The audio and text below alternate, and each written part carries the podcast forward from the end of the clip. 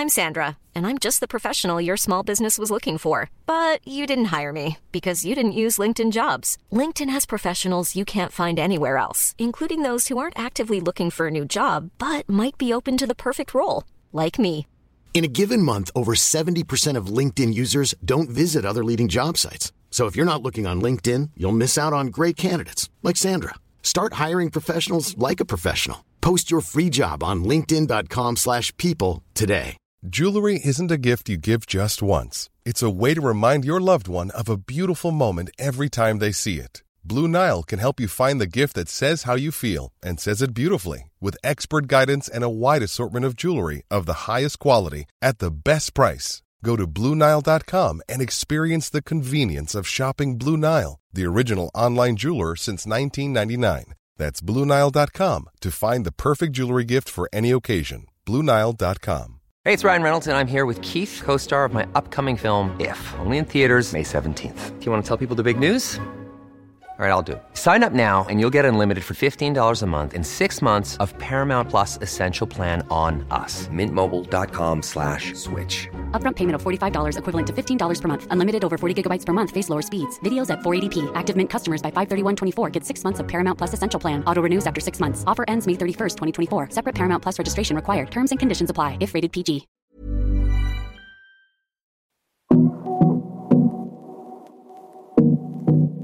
Hej och varmt välkommen till avsnitt 201 i Karriärpodden. Och nu har det blivit dags för den tredje mannen i Karriärpoddens historia att ta plats hos mig som gäst. Den här veckan gästas jag nämligen av Henrik Henriksson som är vd för Scania fram till och med första maj i år då han tar klivet från bolaget där han verkat i 23 år, varav de senaste fem åren som vd för ett av Sveriges absolut största företag. Då ska han nämligen ge sig in i att leda det nystartade företaget H2 Green Steel som planerar att börja producera fossilfritt stål 2024 och bli stålbranschens Tesla. Henrik började på Scania som trainee och har haft en rad olika ledande roller, bland annat som försäljningsdirektör i Sydafrika och chef för Sales and Marketing. Han sitter i flera olika bolagsstyrelser och i styrelsen för Svenskt Näringsliv och har även utsetts till näringslivets representant i svenska regeringens Agenda 2030-delegation. Och hållbarhet är också något som Henrik verkligen brinner för och har också nyligen skrivit en bok tillsammans med Elaine Weidman Grünewald på ämnet Sustainability Leadership och det kommer vi förstås att prata en del om. Men det här är ett avsnitt som handlar om Henriks egen resa och tankar om sina år som ledare på Scania och vad som har präglat honom som person. Förstås kommer jag att passa på att prata om jämställdhet, ledarskap och företagskultur.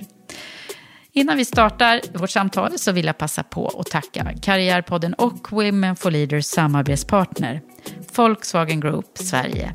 Tack för att ni gör det möjligt att fortsätta sända Karriärpodden.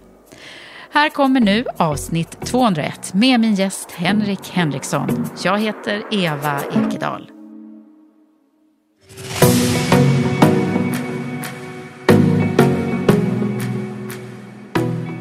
Henrik Henriksson, välkommen till Karriärpodden. Tack så mycket. Det är jättekul att ha dig här. Jag har eh, suktat på det faktiskt en tid. okay. eh, och du är ju faktiskt den, eh, den tredje mannen som jag har här i Karriärpodden av över 200 avsnitt. Mm. Ja, spännande. Ja, du får känna att det är lite hedrande. Ändå. Ja, det är det faktiskt. Ja. det känns speciellt. Ja. Ehm, och jag tänkte börja med att fråga hur mm. du mår. Jo, jag mår bra. Eh, det gör jag. Eh, mm. Det är en spännande tid i, i mitt liv just nu. Eh, jag är lite grann på väg att byta spår efter en lång karriär i, ett bolag. Samtidigt också så har jag ett par veckor med ganska mycket turbulens i, mitt jobb bakom mig. Så det har varit en hel del långa dagar och korta nätter. Ja, så det, men, ja är det så? Ja, mm. nej, men det har det varit. Men, och det har varit ja, det, kanske en, en, period som, eh, som har varit väldigt mycket liksom eh, svart och vitt och, och eh, sol och mörka moln och vartannat. Ja. Men, men jag måste säga ändå på det, på det stora hela så, så känns det, det känns bra. Det känns som att jag har tagit ett antal väldigt viktiga beslut för mig själv de senaste månaderna. eh, som jag känner mig trygg med. Och Ja. det, det, känns, eh, det känns ju skönt. Det gör det. Sen är det inte säkert att det känns tryggt om, om kanske några månader. Men, men just nu så känns det, eh, det väldigt bra. Ja, men det jag förstår ju, det måste ju ha varit... Alltså det, låter, det, det är ju framförallt två saker som vi har sett på löpsedlarna. Eh, och Det handlar ju väldigt mycket om både din, din, eh, ditt beslut att sluta efter så många år Ja. eh, på Scania, men också... Och det nya har det Ja. stått väldigt mycket om också, spännande. Precis. Vi ska prata om såklart. Eh, men också det turbulenta kring, eh, som Uppdrag granskning höll på med här. Mm, Eh, precis. Eh, och vi ska inte fördjupa oss i det, men eh, det är ju ändå spännande att höra hur du som person, liksom, hur, hur, hur, eh, från att kanske ha varit något mer stabilt läge, det har inte stått så om Henrik Henriksson varje dag i Dagens Industri, tidigare i alla fall. Men, Nej. nej. Men alltså det... Personligen så, så känner jag att jag kan hantera det här väldigt väl för att jag känner mig väldigt trygg med de beslut som vi har tagit. Eh, Och eh, när jag går tillbaka och tittar på hur vi hanterade just den här frågan kring, kring inne så känner jag mig ändå personligen trygg med att, att eh, eh, vi gjorde rätt saker. Eh, Sen kanske man kunde gjort lite tidigare eller snabbare, men, men vi gjorde rätt saker. Eh, så personligen så känner jag mig väldigt trygg med det här. Men, men det som gör mig förbannad och, och liksom besviken det är ju att jag, jag ser ju liksom eh, i ögonen på folk på Scania och många medarbetare att, att eh, man känner sig sårad. Eh, Det gör man. Och man känner liksom att det kanske inte alltid eh, den hela bilden som kommer fram och man känner liksom att, att, eh, att det skär i hjärtat för att eh, vi är ett helyllebolag. Liksom. Ja. och, liksom, och, då, och man känner att nu, nu liksom naggas den bilden och, och det gör ont. Och dessutom så ska du lämna alltihopa. ja. ja, så att, men, men, eh, nej, så att, men, men det är... eh, Så det har varit en resa, det har det varit. Men jag tror framförallt så är det en resa för många människor men, eh, i, i bolaget som, eh, som orättvist då liksom har eh, fått ta en smäll för att några få gjorde någonting väldigt dumt. Mm. Ja, jag fattar. Men det är också väldigt spännande att höra dig själv reflektera över hur man hanterar en sån här ganska prekär situation. Ja. Ja, nej men det är... eh, Jag tror det går tillbaka till att man i en krissituation som det här ändå är på något sätt att man, man försöker gå tillbaka till att eh, hänga upp det på, har man, eh, har man agerat på ett sätt som man kan stå för själv? Liksom? Har man agerat på ett eh, sätt som, som, som man känner kan eh, bli granskat? Och det, det är rätt, rätt kul. Eh, Eh, Vi har pratat om det rätt ofta i vår vår ledningsgrupp att vi, vi har ju ett ansvar nu som ledning i bolaget. Och vi har kört samma gäng ihop ungefär i fem år. Eh, Och då kan man säga att, att eh, vi har ofta pratat om att nu är det vår tur att hålla liksom, eh, lägerelden brinnande. Liksom, och, och se till att det, det, vi, det är vårt pass nu. Bolaget är över 100 år gammalt. Eh, men nu, nu är det vårt ansvar. Och så ska vi se till att vi lämnar över ett ännu bättre bolag till nästa generationsledare. Liksom, och nu är det vårt eldpass och nu måste vi liksom se till att hålla, hålla det här. Och du har haft ett väldigt långt eldpass kan man ju säga. Ja, det, det kan man väl säga. Men, men, men, men då har det också varit ofta att har vi sagt så här liksom, men, men vad ska liksom... Eh, och det finns en tradition på Scania att man, man, vi samlar alla gamla chefer som har gått i pension eh, en gång om året. Eh, och sen så kommer alla då från liksom närmare 100 ner till då kanske 65 eh, i, i, i, i mer seniora befattningar. Så det är kanske en 60-70 personer. Och det är en massa härliga män och kvinnor som kommer där då. Och, och, och de är på något sätt de som är eh, vad ska man säga, vår, eh, ja, på engelska kan man säga liksom our judge of our legacy på något sätt. Liksom, de, de, är det. Och, ibland så sitter vi och pratar om det, liksom, vad, vad ska det där gänget säga? Ja, ja. Och jag tror på något sätt så har det Det är styrt... den riktiga styrelsen. Ja, egentligen är det det. För det är, liksom, det är de som man är, eh, liksom, eh, som man måste stå framför och på något sätt visa att vi har tagit hand om ett gamla bolag eh, på vårt eldpass och gjort det vi, vi skulle göra. Och det tror jag har styrt ganska mycket våra beslut och vårt beteende. Eh, och det är väl det på något sätt som man faller tillbaka på nu tycker jag ändå i sådana här tuffare situationer som vi kanske haft de senaste veckorna. Att, att man att, att den där kompassen som det ger, att, att man, man känner ett ansvar för den legacy man lämnar efter, eh, är en, en, det är en, en bra eh, kompass. Ja. Det är en väldigt bra kompass. Ja, jag förstår. Men du Henrik, hur gick det till då när du eh, fattade det här beslutet? Det är ju, det är ju en... ja, det kan man undra. Hur tänkte jag då? ja, ja, men ändå liksom. 23 år blev det. Mm, det blev Eller det. blir det. Ja, men det, exakt. Eh, sen 90, 97, alltså nästan 24 år. Nej, men eh, det var väl egentligen att eh, jag kände att jag hade varit vd nästan sex år.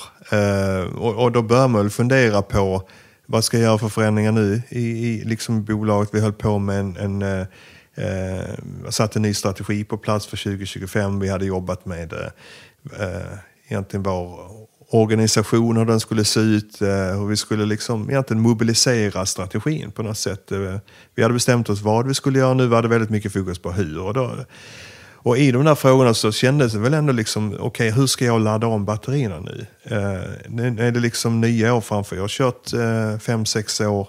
Eh, hur ska jag liksom hitta min drivkraft? Och då blev det väl lite grann man börjar fundera också på, men vad är det egentligen jag vill vad är det jag vill lämna efter mig? Eh, både i min roll här nu på, på, på Scania men också när man sitter där om, om 15 år liksom har gått i pension på något sätt. Liksom, eh, vad är det för legacy jag vill, vill ha kvar då? Både liksom professionellt eh, men också mot, eh, mot mina barn. Eh, eh, och då är det väl så att då, då, då är det en drivkraft jag har inom mig som är väldigt starkt kopplad till, eh, till hållbarhet. Och det Jag här- anade att vi skulle komma in på den Ja. frågan ganska snart här. Eh, Och, och då var det väl att den, liksom då, då var det väl okej, men vad är det egentligen jag vill, jag vill göra? Är det ta ett annat vd-jobb, liksom ett annat svenskt bolag? Vill jag eh, flytta vidare genom eh, Folkvagnskoncernen då, där det fanns fina utvecklingsmöjligheter? Eh, eller vad vill jag göra? Och då, och då dök det här upp eh, från, eh, från ingenstans, Ja, det som det säkert är. Liksom, sådär ibland. Och precis vid rätt tillfälle, förmodligen. Det var lite timing. Ja, jag tror det. För att jag tror kanske också att jag hade tappat lite grann eh, orken. Jag var lite, nog lite trött. Jag var nog lite... Eh, ja, kanske inte lika bra klipp i steget som jag hade haft åren tidigare. Och jag, när jag reflekterar över det så tror jag kanske ändå lite grann till, eh, till covid-året som har varit. Liksom, jag får väldigt mycket energi av att träffa människor. Vara ute och resa i världen, träffa våra kunder. Sitta ner med våra kunder och liksom fråga dem liksom, vad är det som gör dig eh, sömnlös på natten? Hur kan vi göra dig mer lönsam? Liksom, vad är dina utmaningar? Det där ger mig jättemycket energi. Eller vara ute i organisationen, träffa folk och liksom få, få kvitto på liksom vad funkar av det vi sitter och bestämmer hemma i, i Södertälje och vad funkar inte. Det var helt bortkopplat det, det här året. Liksom. Det var ingen av den energin överhuvudtaget. Och det tror jag nu dränerade mig till viss del. Och, och det, jag har pratat med mina, mina, mina liksom kollegor på, på, på Scania också. Det, vi är flera som känner det, liksom att den här... Eh, det har varit liksom att vattennivån i, i sjön liksom har sjunkit. Man har inte fyllt på eh, med den här energin. Ja, och det tror jag till viss del alltså. påverkade. Och, och liksom, Det är därför jag säger att tajmingen kanske var rätt. Att man var lite slutkörd och då, då behövdes det något nytt. Ja. Men det är på inget sätt att jag liksom att jag lämnar Scania utan det är att, att jag går till något, eh, något som, som kändes så pass spännande Mm. att jag, jag kunde liksom inte säga nej. Var det många som blev förvånade? Ja, det tror jag nog. det var det väl. Att jag tror kanske många internationellt framförallt undrar liksom, hur kan du lämna ett vd-jobb för ett stort, stort bolag Ja. och sen så går du till en startup. Men jag tror de som känner mig kanske lite grann bättre har ju ofta kommit fram och sagt liksom, förstår precis. Ja. Förstår precis hur du resonerar. Och du tänkte liksom att eh, få vara med och bygga någonting från början, någonting helt nytt. Du kan bygga in liksom hållbarhet från början, du kan bygga dina egna team, du kan bygga in en kultur och värderingar som känns liksom rätt och som känns 2020. Liksom. Eh, men också att, att vara med och ställa om en industri. Som vi också skriver om i den här boken som vi kanske kommer tillbaka vi till. kommer till boken som Ja. jag har bredvid mig här, Sustainability Leadership, som den heter. Som, som jag inte har hunnit läsa, för jag fick den igår. Men eh, jag har eh, plöjt eh, så gott jag kan. Och den är jättespännande. Vi, kom, vi kommer till den säkert. Den skrevs ju under det här året också. Ja, delvis gjorde Mm. den. Så att, eh, men, men där pratar vi om det här med att, att kanske att höja ambitionen att inte bara ställa om sitt bolag eh, om man vill göra en hållbarhetsresa utan våga också ställa om en, en, kanske en industri. Eh, och och eh, det är väl det som ges möjlighet här nu med det nya uppdraget att, att, att verkligen, en av de svåraste industrierna ställa om till att bli hållbara, liksom stålproduktion som är liksom hundra år gamla Ja. processer. Att vara med och kanske vara eh, en av dem som, som spelarna som verkligen får det här till hända. Då, då tror jag det är någonting som man kan vara stolt över liksom när man, man sitter där på sin gamla parkbänk om, om, Mm. om en 15 år. Först gjorde han det här, sen gjorde han det där. Ja, det ska bli jättespännande och vi Mm. ska prata mer om det nya bolaget. Men innan vi gör det så skulle jag vilja att vi eh, får lite grepp om vem Mm. du egentligen är och hur du har blivit eh, den här företagsledaren och, Mm. som brinner för det du gör och så. Det är ju väldigt intressant. Du får, du får se det som lite egen forskning och summering här eh, över eh, dina år hittills helt enkelt. Mm. Eh, och då, då är frågan var vi ska börja. Jag funderar på om vi ska vi börja i Skåne eller? Mm, det kan vi göra. Eh, Det, kan känns vi som vi göra. kan börja där. ja, vart är du uppväxten? Eh, I en liten, liten håla som heter Marieholm som ligger mitt ute på slätten mellan eh, Lund, eh, eller man skämdes alltid när man var liten, eh, egentligen är det Eslöv. Eh, men, men det var ju vid den tidpunkten så var det ju framröstat som Sveriges tråkigaste stad. Så du vågar inte säga det? Nej, man vågar inte säga det. Men jag har alltid tränat mig att säga det. är en liten håla som ligger med, norr om Lund och mellan Lund och Landskrona. Men egentligen är så är det Eslöv. Så det kan vi väl säga nu när man blivit lite Ja, mer okej. mogen. Vi säger det. Ja, så att, eh, nej, och så där på landet så är jag uppväxt. Eh, i, eh, och vi var, mina föräldrar var inte bönder utan pappa jobbade inom skolan och mamma var, var eh, bibliotekarie. Så, och jag var sladdis så att jag har syskon som är 10, 9, 8 år äldre än mig. Eh, så att, eh, Vad har det betytt tror du? jag tror nog att eh, kanske föräldrarna hade gjort, eh, lärt sig en del med de första tre. Eh, det kan vara. Och så kanske lite mer läsa tyglar kanske. Men också tror jag att jag hade kanske inte två, två föräldrar utan kanske en, sitt sätt fem. Ja, ja det, alla sätt. tog hand om lilla Henrik ja, lite. det var det. Så att det väl, eh, och, eh, men, men en härlig uppväxt på landet som, som det är. Som, eh, men också att, att jag fick ju följa med mina systrar då. Mina två systrar tävlade väldigt mycket i fälttävlan, alltså hästsport. Och och var, var duktiga, väldigt duktiga och tävlade på både svensk och internationell nivå. Så att helgerna var väldigt mycket att man åkte, åkte bil till olika hästtävlingar så jag fick hänga med där på något sätt. Eh, så att eh, det var, eh, det var uppväxten. Sen så efter det så det, det som kanske började prägla mig där som person det var väl att min bror, som jag då hjälpte, startade ett bolag ganska tidigt, ett tvätteri. Ja, för jag har läst det här att du kallar dig själv för entreprenör i hjärtat. Ja, och, och det tror jag det började där tillsammans med, med min bror då, som är ett par år äldre än mig. Men när han var väl en 23-24 och jag var 16, då, då höll vi på i grannens lada på landet och tvättade båtkapell och segel och husvagnstält. Eh, och det var väl en, en affär som, som, som växte fram eh, över åren. Vi började i liten skala, men sen så småningom så blev det ett, ett bolag som ändå anställde en, en sju, åtta personer och hade verksamhet i Sverige, Danmark och eh, även i Norge. Eh, och eh, det här kamperade vi ihop under många år, eh, jag och min bror. Eh, och, eh, Vad gjorde du för någonting då? Ja, vi tvättade, tvättade med högtryck, eh, Ja. båtkapell och, och liksom testade oss fram, förstörde en massa båtägares eh, båtkapell och, och husvagnstält och sånt där. Men vi lärde oss efterhand och sen så skapade vi en ganska som framgångsrik liten, liten eh, affär Ja. faktiskt. Och sen så höll jag på med det fram till jag började plugga på universitetet i Lund. För någonstans där så blev det väl så att, att eh, och det kan vi komma tillbaka till kanske lite senare, men att vi, vi, vi gick lite skilda vägar, jag och min bror. Eh, men, eh, och han fortsatte köra bolaget vidare. Eh, och, och sen så började jag läsa på universitetet parallellt med att jag, jag jobbade då. Och sen så... Vad tänkte du då? då att du skulle, vad, vad, hur gick drömmarna liksom? Jag tror det var så här att man... På något sätt så var man lite färgad kanske utav att både pappa och mamma jobbade liksom inom kommunen. Eh, och man kände man ville liksom... Då, det var liksom lite tuffare med liksom driva eget bolag. Eh, det var kanske lite revolution på något sätt, eller revolt. Eh, Men sen var det väl också att kunna göra, tjäna lite snabba pengar så man kunde köpa bil och man kunde åka på skidresor och sådana här Men, men jag tror också det var en naiv, vad heter det, tro att, att liksom, du var din egen chef. Mm. Och, det, och det fick jag ganska snabbt eh, plockat bort från, från mitt eget huvud. Liksom. Att, att man trodde liksom, nej men kör du ditt eget bolag då är du din egen chef. För det, det, det, är ju liksom, det är ju kunden som är chef. Det var ju kunden som bestämde om man skulle jobba på lördag eller söndag. Det var kunden som om- bestämde liksom eh, takten och, och eh, Mm, så kunden i fokus blev det tidigt för Ja, dig alltså. det blev det. Och då- jag tror det var eh, så att... eh, nej, men sen lärde man sig annars grunderna i att köra ett bolag. Liksom i, du måste kunna betala dina räkningar. Vi rekryterade folk för första gången. Eh, så att... eh, nej, det var, en- det Så var, det här körde du parallellt med studierna också? Ja, det gjorde vi. Ja, gjorde vi. Så att, men märkte väl någonstans att det här vill jag inte hålla på med hela livet. Nej, Utan, eh, varför jag- då?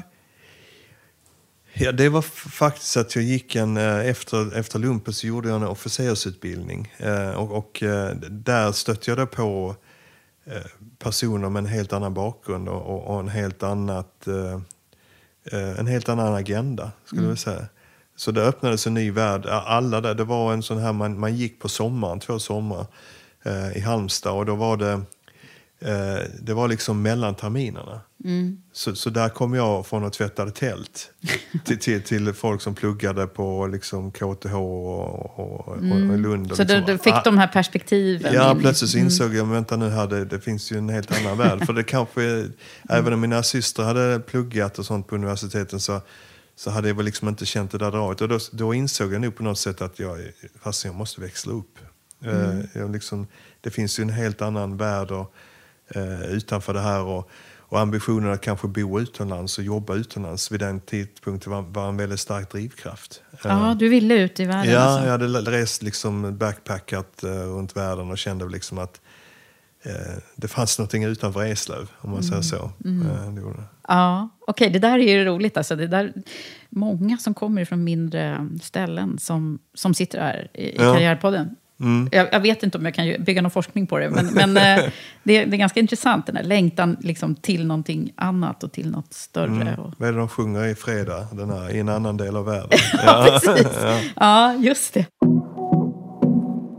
Okej, så hur gick eh, då eh, planerna? För det blev ju ganska tidigt som du ändå kom in på Scania.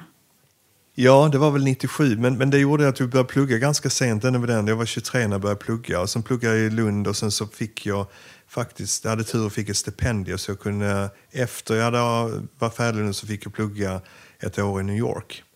Eh, och sen så också eh, en termin i Skottland. Eh, och det var väl för att eh, efter Lund så började jag söka några sådana här traineeprogram för jag tyckte det liksom, verkar vara det man skulle göra. Och märkte väl ganska snabbt att man, eh, man kom liksom inte hela vägen om inte man hade någon form av internationell erfarenhet. Så, så då hoppade jag på. Och, och det där året faktiskt, eller ett och ett halvt året utomlands, präglade mig ganska mycket som, som person. tror Ja, jag. på vilket Eh, sätt då? Ja, men det var nog första gången, om du tänker den där jag, jag uppväxt i liksom, och gick på universitetet, eh, businessen, allting var i lilla Skåne på något sätt. Mm. Eh, och sen så, så det här var liksom första gången man flyttade utomlands. Och jag Stora kommer ihåg när jag världen, liksom. kom till New York då, till, och jag bodde på Manhattan. Eh, då liksom kände, kom Wow. dit där liksom och bara hade ingenstans att bo. Hade inte ordnat lägenhet. Jag hade liksom kommit in på skolan då, eh, på universitetet. Men, men liksom vad skulle det här... eh, Det där gjorde nog att jag växte väldigt mycket. Eh, det gjorde. Och och sen så fick jag ett helt annat perspektiv på, på människor från andra delar av världen, från andra discipliner. Eh, Så viktigt är det att skjuta ut sig på något sätt. Ja, Eh, precis. Så det, det var väl där någonstans klippte bandet på något sätt. Så det gjorde väl också då att, att eh, när jag sen eh, sökte mig in tillbaka till Sverige så var det de här stora traineeprogrammen som lockade. Och, och det var väl Scania kändes, eh, kändes väldigt rätt. Eh, och, och sen så hade jag väl mer, det var mer tur att komma in där också. Ja. Det var det. Så det var trainee som du började som? Ja, det var det. Ja. Från trainee till koncernchef? Ja, och, Ja. och det var väl det, det som var väl intressant det var väl att man kö- körde då kanske, och vanligtvis så gick man i sån här tre månader på olika ställen eh, på, liksom på huvudkontoret i olika funktioner. Men, men eh, man gjorde ett försök precis det året och det har man inte gjort om av den anledningen. Det, det kanske säger någonting, men de skickade ut tre av oss till, till det som kallas återförsäljare då, liksom där vi möter kund. Eh, eh, i olika delar. Så jag åkte faktiskt tillbaka till Skåne och hamnade i Helsingborg. Som tänkte, han verkar, han verkar prata samma dialekt. Ja, precis. Men, men jag kommer ihåg det där. Och då fick jag liksom stå i verkstaden och reparera lastbilar och bussar i, i sex månader. Eh, Jag fick stå och sälja personbilar i sex månader. Jag fick jobba på ekonomiavdelningen. Och liksom göra bokslut och jobba med löner. Jag kommer ihåg när jag kom hem till min mamma och pappa och berättade där. Liksom, men nu, eh, men eh, Henrik, nu har du liksom pluggat i Lund och liksom i, i, utomlands och så ska du stå och sälja personbilar. Vad är det här för, vad är det för bolag? Och man börjar själv kanske tvivla lite grann. Ja, vad håller jag på med egentligen? Men, men vilken nytta jag har haft av att lära mig liksom hur businessen funkade längst ut i spjutspetsen mot där man möter kund. För egentligen alla andra i hela företaget är ju bara en support till, till just det mötet eh, och med, med kund. Och, eh, att ha haft det med sig då, vara två år där ute, eh, tror jag har väldigt mycket präglat. Men, men redan där så tror jag på något sätt att jag börjar välja lite grann kanske inte den raka vägen. Nej, Eh, på vilket framåt. sätt då? då? Nej, men jag tror det fanns, liksom, det fanns nog en, en, en, en förebild liksom på, på, på Scania. Liksom att skulle du göra karriär så skulle du gå den här vägen. Du skulle helst eh, kanske vara på huvudkontoret när du gjorde det här traineeprogrammet. Du kanske skulle jobba sen med Europa som var den viktigaste marknaden. Eh, och jag började jobba med Afrika. Eh, och, och, och, eh, och sen så åkte jag iväg, mitt första utbildningsuppdrag till, till Afrika. Det var kanske inte det man skulle göra, man skulle hålla sig i Europa. Och, och sen lite senare så kom jag hem, då valde jag att börja jobba med bussar, vilket var kanske det lilla affärsområdet. Och sånt här. Så jag har på något sätt inte valt den, den, den raka vägen. Utan, men jag tror jag har valt vägen som var rolig. Och, och, och, och vägen som liksom kändes spännande. Det gjorde jag, så att, Så du eh, sökte dig till de här eh, Ja, det både kan man utlands... säga, eh, ja. ja. Och, jag tror det, det var resan var väldigt mycket kopplad till att, att jobbar man med Afrika så fick man kanske jobba med mindre marknader men man fick mer, man fick mer närhet till, till, till kunderna och man, man kom närmare liksom affären som, som vi brukar prata om. Och, det, och det gjorde väl också kanske att man snabbare kunde komma ut. Så jag var ju eh, knappt ett halvår i Tanzania eh, och sen så eh, fick jag ganska tidigt chansen att flytta till Sydafrika. ja, är det där du har varit längst eller? Ja, det var jag. Där var jag nästan då fyra år. Eh, och eh, det, det var väl också en period som präglade mig ganska mycket som, som person. Ja, vad hände där då? Eh, nej men det var väl första gången jag fick ett ordentligt chefsjobb. Eh, där jag fick liksom bygga en organisation. Och det var väl också första gången som jag också fick vara med och liksom skapa någonting från ingenting. Eh, det vi gjorde det var att, att slå ihop hela den industriella och kommersiella verksamheten som var eh, liksom splittrat på en massa olika länder och, göra liksom ett, ett, ett nav i Sydafrika och sen så plocka in då de här andra länderna under det paraplyet. Det låter kanske inte så spännande men det, det var, eh, det, var liksom, vi köpte bolag eh, vi, vi, eh, som distributörer som representerar oss och vi eh, höll på med eh, med att liksom försöka få ihop det här till ett gäng eh, som var ganska mycket individuella marknader som, som bara tänkte på sin egen eh, business. Liksom, att försöka få ihop det här som en region. Så det, det, på, det påverkade mig. Men sen var det väl också en period där man första gången verkligen, verkligen lever i ett annat land. Ja, hur, Ja. eh, hur, hur var det då? Jo, men, men det kan vara rätt ensamt ju. Det kan det ju vara. Men, och, men, och sen så tyr man sig till den här expatriate community liksom som finns. Och det blir en ganska liten, liten bubbla man lever i. Men jag försökte verkligen att, att försöka komma in i, i det, liksom, komma utanför den bubblan på något sätt. Så att jag tror, det, det är... eh, Men, men i början så kan det ju vara en ganska liksom, ensam resa. Det kan det vara. Men, men jag hittade väldigt snabbt, tyckte jag, ett, eh, ett bra nätverk. Men jag tror också det var, det, det öppnade upp, jag tror det, New York, när jag bodde där, var en smältdegel. Med kulturer från hela världen. Ja, verkligen. Folk från hela världen. Jag tror det, det skapade det också med en, liksom en, en väldigt bra liksom, eh, känsla och kompass och förståelse för att oavsett var du kommer ifrån, hur du ser ut, liksom vad du har för bakgrund, så liksom bakom skalet så, så, är, så, är, vi liksom, så, så är vi individer som, som, som är, är lika på något sätt. Och jag tror New York, äh, York och, Johannesburg är, är, liksom Johannesburg är nästan lite grann Afrikas eh, smältdegel på något sätt, Afrikas New York på något sätt. Så jag tror jag fick... Eh, och, och, och än en gång kommer då från en liten håla i Skåne så kanske man har en ganska snäv bild. Liksom. Mm. Vad, vad, vad andra, människor från andra kulturer, eh, liksom, vad de är värda och liksom vad de står för. Så jag tror det där... eh, Där fick du i dig. Jag fick med Mm. mig en väldigt tror jag, sund bild som, som jag hoppas jag kan liksom föra vidare till både mina barn och till, till, i mitt ledarskap. Liksom, som är ett, ett inkluderande eh, ledarskap på något sätt. Att, och att se värdet i individen. Titta Mm. liksom bakom skalet. spelar ingen roll om du är man eller kvinna eller, eller, eller om du är svart eller brun eller vit eller grön eller har regnbågens färger. Liksom. Mm. Du, du har ett, ett värde som individ. Det, det tror jag satte sig väldigt skarpt där. Och det, och det var där också jag träffade min, min fru Cashny. Ja, det var det. Jag, jag Ja. anade nästan att det kunde varit så. Ja, som, som jobbade då på Ericsson eh, där nere. Eh, och, och då blev det liksom, det var ju en del av den här bubblan. Liksom. Mm. Då umgicks man och då sprang man på andra svenska företag och personer därifrån. Så där träffade jag då Cashny. Eh, och, eh, Så ni bildade familj där nere? Eller? nej, det gjorde vi Nej. inte. Utan sen så flyttade hon hem och jag flyttade hem till Sverige. Hon flyttade till Ericssons huvudkontor då här i Kista. Eh, Men sen så, ungefär samtidigt flyttade jag hem. Och sen efter det så är vi då ett, ett par. Mm. Men, men, och, och hennes resa har ju påverkat mig väldigt mycket. Ja, för hon har ju också gjort en spännande karriär. Jag var tvungen att kika lite på henne Ja, också. det har hon. Ja. Eh, Och, och, och ja, en fantastisk resa. Eh, både på Ericsson och sen på Spotify och nu på, på H&M då. Eh, Men också att hon har gjort en fantastisk resa som, som person, vilket jag tror har påverkat väldigt mycket mig också. Att, att hon, eh, hon är ju uppväxt, eh, hon är väl fjärde generationen då som kommer från Indien. Eh, och uppväxt i Durban. Och, då, eh, och hon är ju uppväxt under apartheid. Så hon har ju fått uppleva det här att gå till stranden och du får inte lov att bada för att du har en viss hudfärg. Eh, eller och hon har varit del av eh, ANC Youth League. Och, och, och det där tror jag...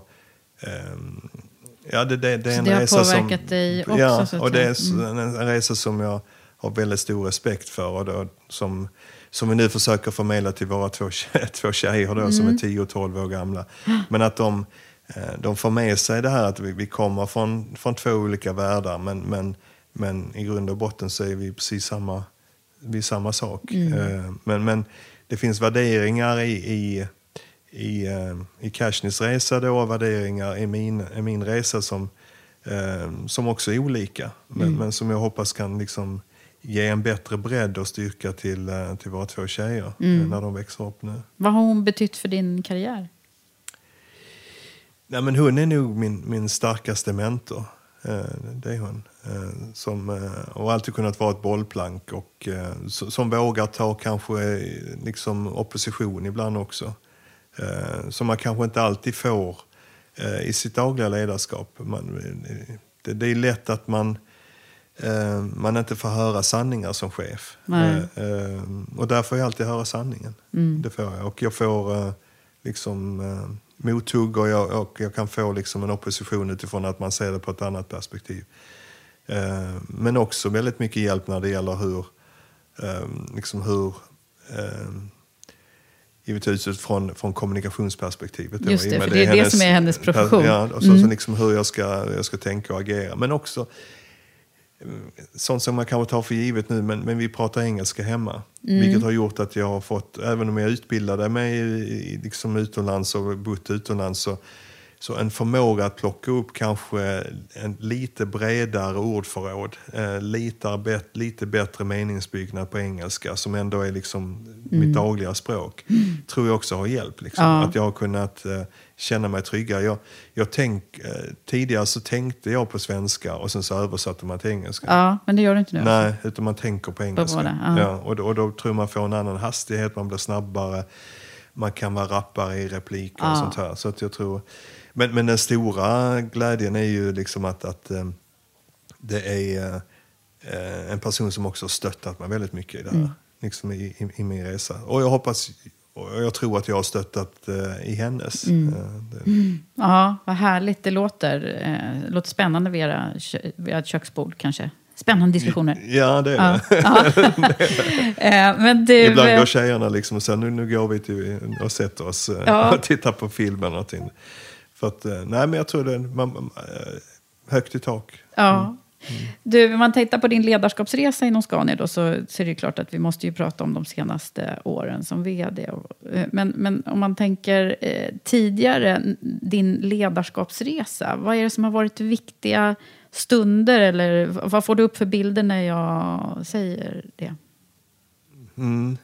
Jag, jag, tror nog att eh, första gången man blir, blir chef tror jag är, påverkar väl rätt mycket. Eh, det gör det. Och, det, och, det, och det var väl att det gjorde jag när jag var i, i Sydafrika och på något sätt så Eh, jag ska inte säga inte att ledarskapet där var lättare, men, men på, på sitt sätt ändå utifrån att du kommer ner som en person som expatriat från huvudkontoret. Mm. Liksom, nu kommer det, han från huvudkontoret. Ja. ja. Och liksom, eh, nu ska vi berätta för liksom alla problem ni har som ni inte förstått lösningen på. Men, eh, men, nej, men jag tror man kommer ner med någon form av orättvist eh, liksom respekt utifrån att här är någon som kan. Mm. Eh, och vet allt. Eh, vilket så, så, är det inte. Så jag tror man får en lättare start kanske man kommer ut och är chef då. Plus att, att kanske, jag skulle säga ändå ledarskapet där, det, det är lite mer auktoritärt. Hur funkade det för dig då? Jo, men det funkade bra, men jag skulle säga att det var lite räkmacka. Var det väl egentligen. För att jag menar, det, var lite, det fanns en inbyggd respekt för att här kommer någon som kommer från UK och kan liksom och vet. Så att så jag tror nog att den stora resan för mig var nog när jag kom hem sen och tog ett, ett, mitt första chefsjobb hemma i Sverige. Då kom ja. jag hem och det var, en, det var första gången jag blev chef över chefer också. Mm. Och det är ett helt annat ledarskap. Mm. Vad hände då? Jag. Ja, nej, men jag trodde, nej, men då var det ju liksom, då är det ju mer eh, i alla fall så funkar det på Scania. Jag har ju tyvärr bara varit på ett bolag så att jag, jag får se hur det funkar nu resten av världen. Vi får spela in en ny podd om ett år. Så ja, vi får göra det sen. Detsamma.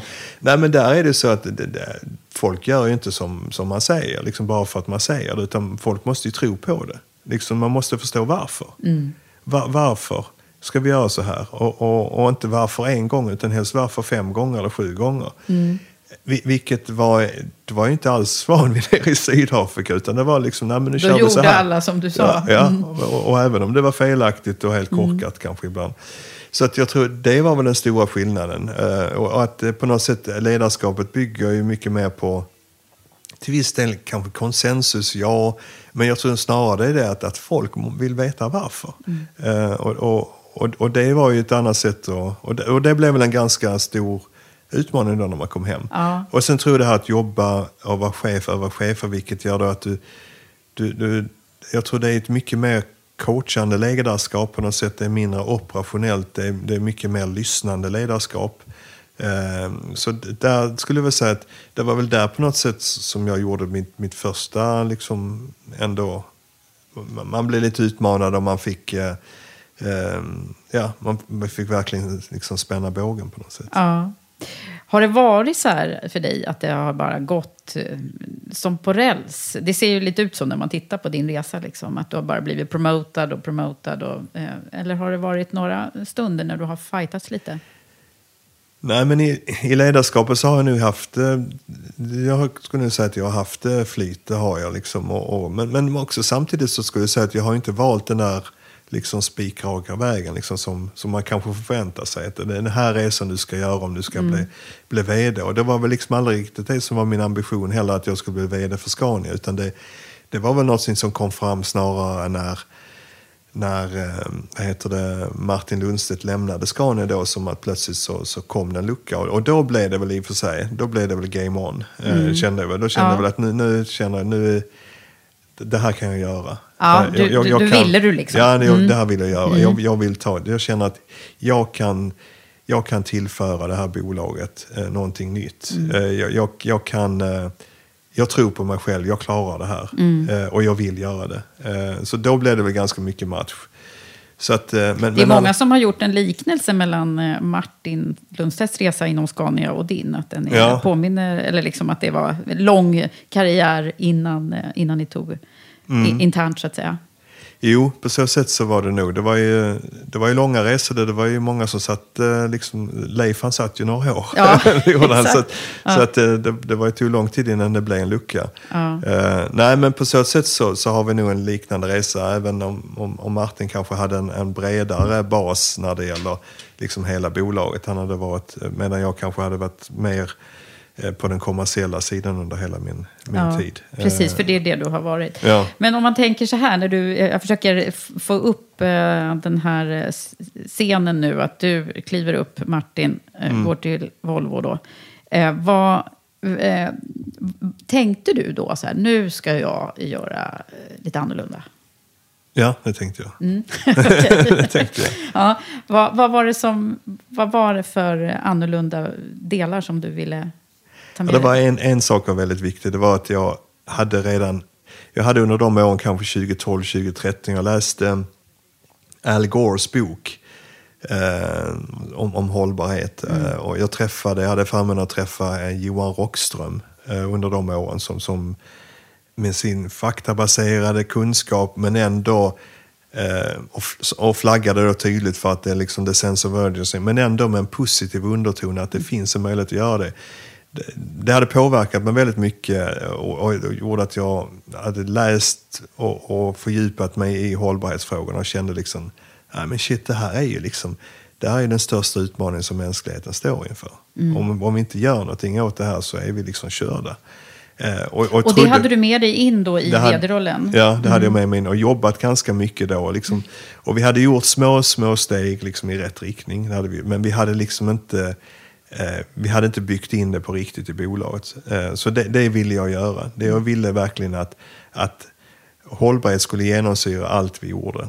Eh, och, och det hade en ganska tydlig plan som jag tagit fram tillsammans med ett, ett antal personer. Eh, som är kvar på bolaget men också några som har lämnat. Eh, eh, som, eh, som var då att, att hur, hur, hur får vi liksom att, att, att den här resan ska bli en resa i hållbarhetens tecken. Men samtidigt framgångsrik, samtidigt liksom att vi, eh, vi, eh, vi levererar resultat eh, och att vi växer och blir lönsamma och sådana här saker.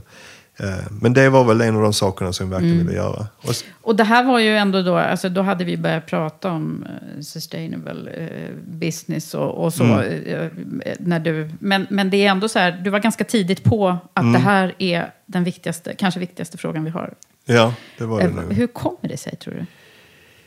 Eh, nej, men jag tror det är tillbaka till det här. Jag tror, tror det, jag fick mycket inspiration av Johan. Eh, Det var han också som de var- Ja, och, men också eh, liksom det jag läste.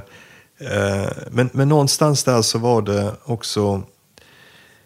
Och jag använde faktiskt det för att... Eh, det var 2016 var det väl, eh, tror jag, eller 2015, 2016 där någonstans som Parisavtalet skrevs. Just det. Eh, och, och det var också liksom, något sånt här som var, påverkade mig väldigt mycket. Liksom. Jag kände att nej, men nu, nu läggs grunden, nu finns möjligheterna. Eh, men, men det är inte bara politikerna som ska ta det här ansvaret utan vi som företagsledare måste också göra det. Men var kommer liksom drivkraften ifrån? Det, det, är, det är nog liksom kunskap. Eh, kunskap som har byggt upp under de åren utifrån att eh, det här måste, måste ske. Men också, vi pratade om, om legacy tid- tidigare, liksom, att, att vilket arv vill man lämna efter sig? Och jag känner ofta att det är arvet liksom både till, till nästa generations ledare, i, i det här fallet då Scania, som, som tar över nu. Liksom att, att bolaget då liksom är bättre rustat och, och liksom den här lägerelden brinner starkare. Men också känner jag, och jag tror det var kopplat till att, att vi fick barn då, 2009, 2011. Och ansvaret som man känner som förälder. Och ansvaret liksom att, att lämna också ett arv med en bättre värld för dem. Ehm, och jag har, jag, har en, jag har en väldigt, väldigt stark bild i, i mitt eh, huvud som liksom har kommit tillbaka om och om igen. Och jag har berättat det i olika sammanhang, men, men det är värt att upprepa. Ja, det, det, det är liksom ändå att, att, att jag, sitter, jag, jag, liksom jag sitter där när jag är 75 år gammal och eh, eh, då, då kommer tjejerna då, då är de vuxna och, och, då, och då sitter jag på min favorit liksom, brygga på, på Blidö där vi har ett landställe. Eh, och så spelas liksom två bilder upp i huvudet och det, den ena är liksom då att de kommer och så säger de, "Nej, men Henrik, eh, eller pappa säger de förhoppningsvis. då. liksom, men var inte du vd för det där bolaget Scania? Liksom? Vad fasen höll ni på med? Liksom, såg ni inte vad som hände? Ni producerade de här eh, liksom, smutsiga lastbilarna och ni, liksom, ni sket i allt. Liksom, var du blind eller var du liksom korkad? Eller vad höll ni på med? Eller, eller så den andra filmen är då liksom att, ja, men, vad stolt vi är liksom att du tog tag i det här. Att, att, eh, att ni vågade som, som, som gäng då liksom verkligen våga ställa om. Liksom. Att ni, ni stack ut hakan och kanske fast det inte var mer lönsamt eller fast det inte liksom så. Alltså vågar, vågar ni liksom ta det. Och, och det är ju den filmen jag vill se. Ja.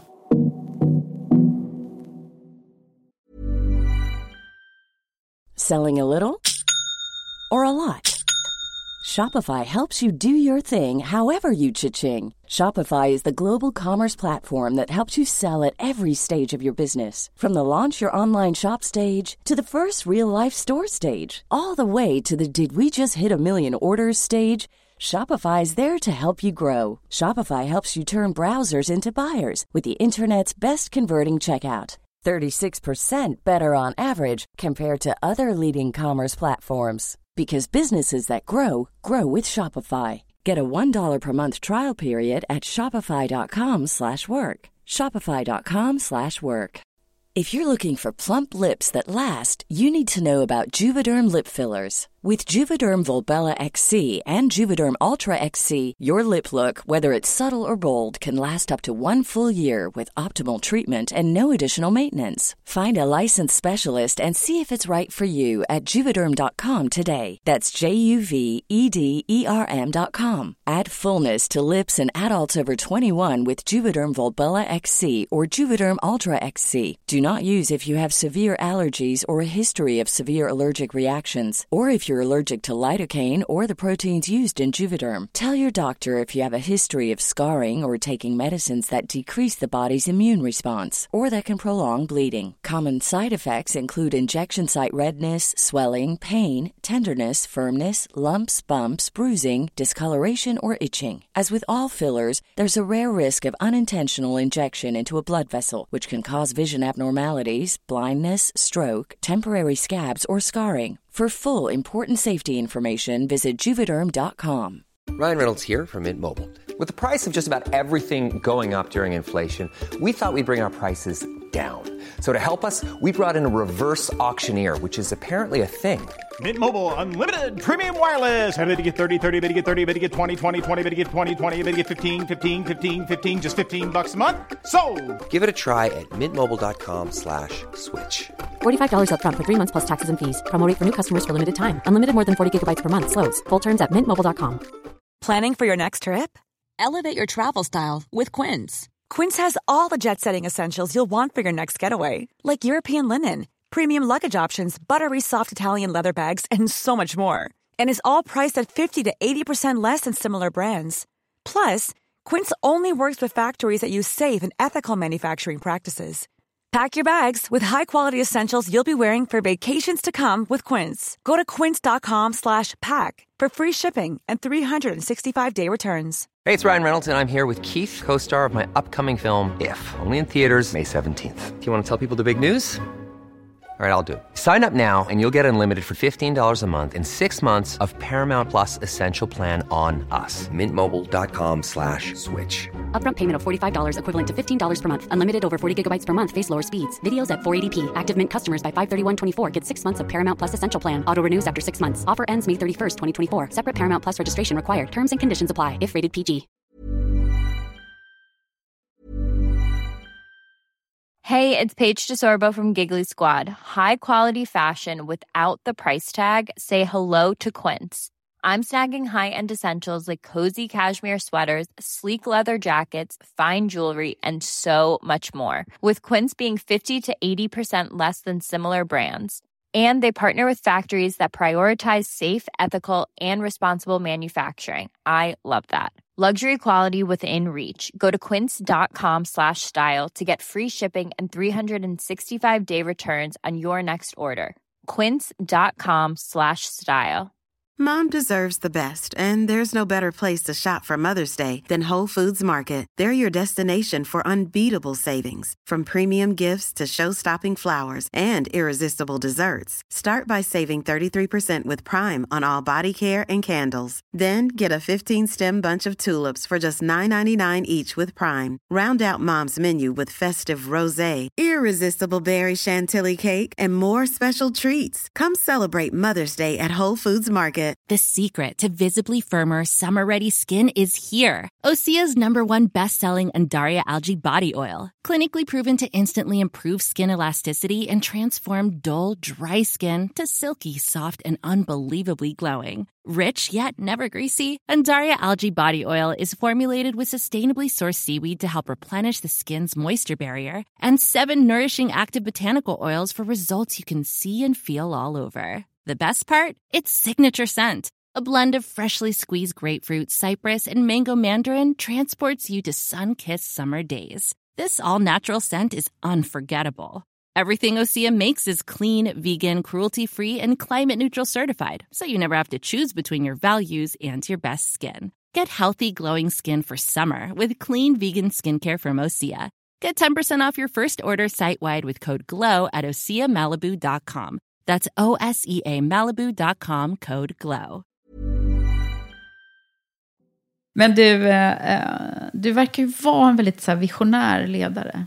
Eh, och då undrar man ju så här, hur, hur går det i det här jätteföretaget med, är det 52 000 anställda? Mm. Eh, att, att få igenom eh, den här visionen till att bli någon form av action också. Ja, nej men jag, jag brinner för det visionära ledarskapet. Jag, jag tror man måste liksom måla upp en tydlig bild kopplat till liksom, vad är vårt purpose, vad är, vad är det vi ska åstadkomma. Jag tror man måste ha ett högre syfte som, som bolag och, och det måste man som vd ta ansvar för. Det kan inte bara vara att tjäna pengar. Liksom. Det kan inte vara bara att göra kunderna nöjda och de anställda glada och aktieägarna liksom eh, happy. Utan jag tror man måste lägga till fler stakeholders. Jag tror planeten är en och samhället är en. Man måste liksom ta sitt ansvar. Man, man är en del utav, utav den här världen, en del mm. utav den här planeten. Och, och det... Eh, ska, ska man få det till att hända, då, då tror jag som ledare så måste du... Ska du göra en sån här visionär transformation, då, då, måste du koppla det till någonting som folk känner igen. Mm. Det, har, det är i alla fall mitt recept på det. Det är liksom att att, eh, och det vi försökte göra var kopplade till de starka värderingar som fanns i bolaget. Mm. De, de hade inte rubriken hållbar. Men, men på något sätt så kunde vi hitta kopplingen mellan de värderingarna som var mycket fokus på kunden och eliminering av slöseri och respekt för individen. Eh, vi kunde liksom sätta en översättning så, så att det blev naturligt att det fanns en koppling till hållbarhet. Mm. Och det gjorde att vi direkt fick med oss 52 000 personer på resan. För att, att, att, är de med alla 52? Definitivt, de, de, är, de är med, det skulle ja. säga. Och det, och det här spelar ingen roll vad som händer efter att jag lämnade. Det här, liksom, det här har satt sig. Det har fått, det har satt du har fått in det i DNA. Ja, det har fått in det i DNA. Ja. Mm. Och jag tror det är för att det var inte en kampanj. Det var liksom inte någonting nytt som vi la ovanpå eller vi la sidan om. Vi, vi, liksom, vi hade ingen hållbarhetsstrategi. Vi har en hållbar strategi. Vi hade liksom ingen hållbarhetsavdelning. Det var allas ansvar. Det började med mig. Men det var kopplat till något som folk kände igen. Och, och det tror jag väldigt starkt. Eh, och, och, det är så jag tror man, man bygger, eh, eller man får igenom ett visionärt ledarskap. Alltså att man måste koppla det till någonting så att folk känner igen sig och de säger, ja men det här är vi. Mm. Det här är ju vi. vi. Vi har ju liksom, jag känner igen mig i det här. Och då då får du en momentan kraft i, i, i, en, i en resa, i det här fallet en hållbarhetsresa, så, som, där du liksom inte behöver liksom köra med morot eller piska utan det är bara snarare liksom sitta och finjustera i tömmarna. Liksom. Mm. Och, och, och, och, det, eh, eh, ja, det tror jag det har varit receptet som funkar. Nu ska jag se liksom, i det här nya uppdraget om, liksom, då får man börja bygga från början. Ja. Och då har man möjlighet att börja bygga in kanske rätt värderingar och, och rätt purpose. Eh, det ska bli spännande att se liksom hur funkar det. Mm. Funkar samma medicin men... Uh, uh, Ja, men spännande. För det, det, här, det låter ju som det har hänt ganska mycket kring den här frågan sen du tillträdde. Då. Det, det har det ju gjort i, i världen i stort också. Mm. Men, eh, eller liksom uppmärksamheten kring frågorna. Att de mm. är mer på, på bordet. Och inte Definitivt. minst med tanke på FNs globala mål och så. Mm. Eh, och det är kopplat till boken, tänker jag. Vi, nu får inte, vi får inte snöa in på det här nu, Henrik, Nej. helt och hållet. Men, men jag tänker ändå, eh, om du skulle kort summera vad, vad boken handlar om. Men då får det vara så här. Mm. Det får vara din kortaste pitch. Nej, men bok, boken handlar väl om att, att liksom, oavsett var du är på din resa som, som, som ledare och vilken typ av ledare du är, om du sitter i, som vd eller som, som eh, i en ledningsgrupp, men så är det lite grann en handbok. Eh, så, så oavsett om du har kommit långt eller kort så, så ska du kunna liksom få tips. Och det handlar ju inte om Scanias resa, eh, den finns med, men, det, men det, det, och det handlar inte om min resa, men det handlar om den fantastiska resa som Scanias medarbetare har gjort, 50 000. Men också, där är exempel från startups, Ka- Kama, Mm. eh, Northvolt, eh, Houdini, stora etablerade företag som Investor, Electrolux, Scania. Mm. Eh, så att det, det är mycket matnyttigt man kan ta med sig. Eh, det. Men, men det Och handlar det är ju om... svenska. Alltså på något sätt så fick jag känslan där bara eh, när jag har bläddrat i den. Att, eh, att det är en, en så vision av att ta ut vår svenska modell. Ut, Precis. rulla ut den eh, i världen. Så att, Mm. säga. att det är så här vi ser på hur man Mm. bygger hållbarhet i, i eh, bolag. Precis. Nej, det är helt rätt. För jag, jag tror vi har kommit långt i Sverige, eller jag jag är övertygad, vi har kommit långt i Sverige och Skandinavien. Eh, och, och boken är lite grann skriven med kanske en amerikansk publik. Mm. Eh, så att eh, det är... Och du har ju skrivit den tillsammans också med Elaine. Elaine, ja, som är en fantastisk eh, person som då kommer in med samma brinnande flamma för, liksom, för hållbarhet, men med ett annat perspektiv. Och då också kan se på Sverige kanske med, med hennes amerikanska bakgrund, även om hon bott länge i Sverige, eh, lyfta fram kanske sådana saker som Jante håller tillbaka, Mm. eller, någonting, eller som vi liksom tycker det där är väl ingenting. Mm. Eh, så att, eh, Mm. Ja, ja, men vad, vad kul. Hur har du hunnit med det här då, undrar jag. Det är aldrig mer. liksom Nej. det, nej, det tog alldeles för lång tid. Gjorde. Men det var helger och, och, och, kvällar eh, under, under en, en längre period. Ja, och det var också nu under, under det här eh, Ja, eller det började väl där 2019 i och för sig. Det Ja. började redan, Ja, det att, började eh, innan. Mm, men det Eh. gör, gör jag aldrig om. Det gör jag inte. Nej. Nej, det är ju eh, verkligen. Men jag, jag har som sagt var, jag bläddrade bara i boken. Och, och, men när jag tänker på hållbarhet så tänker jag ju också på, och kopplar man det då till FNs globala mål så finns ju jämställdhet med som en, en viktig Precis. faktor där. Ja. Nu har jag som sagt var inte lusläst boken, men Nej. jag hittar inte så mycket som handlar om, om eh, gender eh, equality i den. Nej, Ehm, det stämmer. det stämmer. Ja, Mm. det stämmer. Och, och boken har kanske mycket utifrån fokuset som Elaine och jag har haft eh, våra egna resor, väldigt mycket på den miljödelen utav hållbarhet och Mm. inte så mycket på den sociala kanske. Nej. Eh, vi kommer in lite grann på det. Och då vill eh, jag ju också koppla det förstås till. Ja. Det här för, förmodar jag att du förstod att du skulle Ja. få hamna i när du, när du Ja, är exakt. hos mig.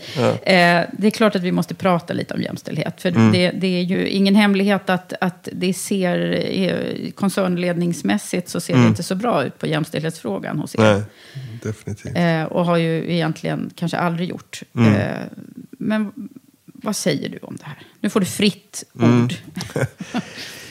Nej, men när man tittar tillbaka på, på, på de här fem, sex åren som vd så är det väl ett område där jag liksom känner att jag inte har lyckats. Eh, det är det inte. Jag, jag försökte och, och jag tycker jag har inte kommit eh, hela vägen. Det har jag inte.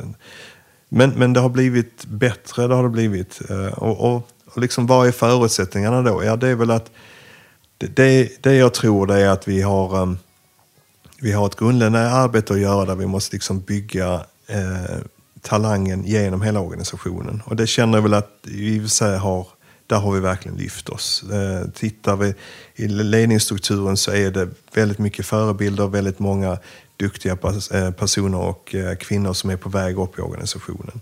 Eh, och det ser vi också liksom att Tittar vi liksom på våra topp 200 eh, högre chefer så har det skett en, en, stor förändring. Mm. Eh, Men längst upp i toppen så har vi liksom inte lyckats. Jag, jag, jag- hade en ambition att vi skulle få en bättre eh, diversity i, i både vår styrelse, Eh, det kan man tycka är konstigt, jobba vd med de frågorna, men det har jag utifrån hur, hur gruppen ser ut och, och, det mandatet jag har haft så, så har jag jobbat väldigt mycket med den frågan också. Och där har vi fått en mycket bättre Mm. balans. Ja, det såg jag att fått det in- såg lite bättre Ja, fått in eh, både Nina och Lilian och vi har också fått in eh, en, en bredare bas från, från de familjerna som äger då folkvagnar. Mm. Så, här, så att där känner jag, men, men också utifrån att vi inte bara utifrån en gender utan då också utifrån kompetens har fått en mycket bättre och starkare styrelse. Mm. När det gäller min, min ledningsgrupp så, så, ehm, så hade jag samma ambition. Eh, och, och, det, var, eh, och det, det såg rätt bra ut ett tag faktiskt. Det såg ut som att eh, eh, Karin Råström som har varit här tidigare, Mm. som, då är en fantastisk person, eh, som jag har varit med då och kunnat följa på, på hennes resa de senaste tre jobben hon hade, men också när, redan när hon började, eh, var ju en av de pelarna som jag ville bygga kring. Mm. Eh, och, och som, som vi eh, tillsammans, både Karin och jag, hade liksom en, en, en stark ambition att det här var liksom, eh, det, det, det här var inte som ett sista steget på hennes resa på Scania heller, utan att det här skulle Mm. verkligen vara att kunna bygga en role model. Och sen så hade vi då Helle som på, på, på HR som var på väg in, så då började det se bra ut. Men sen tyvärr så tappade vi ju Karin. Mm. Det är lite för sårbart att bara ha en. Exakt, och, och, och, och precis, det var precis det som var liksom, eh, slutsatsen. Att det, det, det räcker, även, om, även om det jobbet hon hade har ju historiskt sett varit en språngbräda. Liksom, det, det, är inte Det var ju den att- du hade innan. Ja, och det var inte det här traditionella jobbet kanske att du, liksom, som man kanske kan tro ibland, liksom, det är kommunikation eller HR eller så är det Mm. liksom. Det här var ju ändå liksom, det, det var ju liksom plattformen om man säger Mm. så, för att gå hela vägen. Ehm, så det gjorde extra ont. eh, Mm. det gjorde det. Eh, och eh, även hon har fått ett fantastiskt eh, jobb nu som, som jag grattar henne till. Mm. Eh, så, så, så gör det ändå ont. Men det visade hur sårbara vi var. Mm. Vilket är att vi liksom måste bygga underifrån också. Vad är det som har gjort att det har varit så svårt? Då? Jag tror det har varit en, en, eh, en gubbkultur Mm. på bolaget eh, under, under lång tid. Eh, och det har varit liksom, vi har varit duktiga på att ta, ta in, tycker jag ändå under många år, eh, på, ett, på ett jämställt sätt. Eh, vi har en överrepresentation i första och andra linjens chefer utav kvinnor. Eh, men sen tappar Sen vi bort det. det något. Ja. Ja. Och vi har det jag brukar ibland kalla den, den vi har en frusen lasagne. Liksom, du vet när man stoppar in en lasagne i mikrovågsugnen Mm. för kort tid så blir det, liksom, det blir lite mjukt i toppen och Mm. mjukt i botten. Men, men i det där liksom, frusna lasagne så har vi inte riktigt kommit igenom. Eh, och, och det är många som har, har, har lämnat. Eh, nu tror jag att vi har blivit bättre på både vår rekryteringsprocess och se till att vi, vi har en, en, en mycket mer professionell process men också att vi tar hänsyn till, till gender och diversity på ett helt annat sätt Mm. än vi gjorde. Inte bara gender utan även Ja, för det har jag förstått. Alltså diversity är stort. Det, har, det förstod jag tidigt när jag började föra en dialog med er eh, Mm. för flera, flera år sedan. Att det Mm. var liksom på kartan. Ja. Eh, Men när man kom till jämställdhetsfrågan så var det lite komplicerat på Mm. något sätt. Att det, var, det var nästan så här, det var inte okej att prata om, eh, Mm. om det. Men, men där tror vi har tagit bort den till, till, till, eh, till stor del. Att, att det- är att diversity är viktig som helhet. Det handlar liksom om att hitta styrkan i varje enskild individ. Det jag pratade om tidigare själv också i min Mm. egen resa, se liksom bakom skalet liksom, eh, och verkligen titta på individen. Eh, så där tror vi har kommit fram, men jag tror att vi har liksom vi skulle ha gjort en mer riktad insats på, på gendersidan för att liksom hitta förebilder. Jag tror vi har, vi har missbedömt liksom hur viktigt det var att ha förebilder. Mm. Mm. Eh, och, och, och där är vi fortfarande svaga. Mm. Det är vi. Eh, om man tittar på ledningsgruppen. Mm. Eh, tittar vi två nivåer ner och en, liksom en nivå ner, då ser det, ser det bättre Ja. ut. Men det, men det är fortfarande inte tillräckligt bra. Jag, jag tror det vi behöver göra, vi behöver komplettera det med att hitta ett antal stjärnskott eh, utanför Scania. Jag tror inte vi har haft den attraktionskraften tidigare. Mm. Eh, dels kanske på grund av vad, vad, liksom, hur vår genderbalans har sett ut i ledningen. Men också kanske utifrån att vi har varit en bransch som inte har varit så stark. Mm. Jag tror det faktum att även om det var en kort tid som, som Karin var i ledningen så, så har det haft en positiv påverkan Mm. både internt eh, och, och nu har vi Helle som kommer in har ansvar för, för, för HR som har också ett annat perspektiv och kommer utifrån, har helt nya idéer, helt nya tankar, en helt annan förväntansbild på hur vi ska jobba med de här frågorna. Det kommer till att att, att hjälpa att, eh, att förhoppningsvis göra oss mer attraktiva. Sen tror jag också att vi som industri med våra självkörande fordon och med, med uppkopplade fordon med elektrifiering, plötsligt så, så tror jag att vi, vi blir attraktivare liksom generellt sett. Men liksom att, att, att fortsätta liksom att använda halva befolkningen som rekryteringsbas, det funkar inte liksom inte om man ska vara konkurrenskraftig. Nej. Liksom, det går inte. Precis, men du, jag måste stanna där vid, eh, för att eh, vi, jag för ju dialoger med många ledningsgrupper och företags, om företagskulturen och Mm. kulturen som råder i, när det har blivit eh, på det sättet som det, som det historiskt sett har varit på, Mm. på Scania. Är det en machokultur? Det kan inte du svara på kanske. Nej, ja. Eh, Nej, men om jag säger så här, jag, jag, jag tror någonting är fel i vår kultur som gör att vi, att det har tagit så lång, lång tid för att, Mm. att skapa den här förändringen och att vi inte är bättre balanserade än vi är nu. Det, det är inte bara liksom att, att liksom rekryteringsbasen på något sätt, för jag menar, tittar vi på vårt traineeprogram nu de senaste fyra, fem åren så är det liksom 50-50. Mm. Eh, tittar vi på, som jag sa tidigare, första andra linjens chef. Så det är någonting som gör att, att vi på resan, om man säger så, upp genom organisationen, så, så är det för mycket hinder. Mm. Och de hindren är säkert kopplat till en kultur. Om det är en gubbkultur eller det är liksom... Det är, men det är någonting där som inte stämmer. Det, det tar liksom som stopp. eh, det- Sitter lite för djupt rotat i... Ja, och jag, och jag, tror, och jag tror att sättet att försöka vrida om det, det ett är att, att ta, liksom, se till att i rekryteringshänseende hela tiden att man, man har en, en diversity lens framför ögonen liksom, när man, man gör sin final line-up på kanske de sista fyra kandidaterna. Mm. Då måste det vara liksom, det måste genomspegla en annan typ av Mm. balans. Ni har liksom inte satt eh, mål på siffrorna där eller? Eh, Hittills? jo, vi har, vi har, eh, eh, vi har testat olika sätt eh, att sä- sätta målsättningar. Men det vi har sagt är att i varje rekrytering som vi gör för chefspositioner så måste det i sista urvalet av de två sista kandidaterna alltid vara en man och en kvinna. Mm, Okej. Så, så. Så, så försöker du driva det Mm. på, så sätt. Många företag pratar ju nu också om att sätta mål, eh, kopior på, Mm. på eh, så att det också ska Ja, där- där har- mätas detta på, på personlig nivå. På. Ja, och det har vi också på, eh, i, i, eh, i och med vi börsnoterade nu inom Traton då, som Mm. är vårt moderbolag. Men de, de målen är alldeles för, för, för lågt satta, Ja.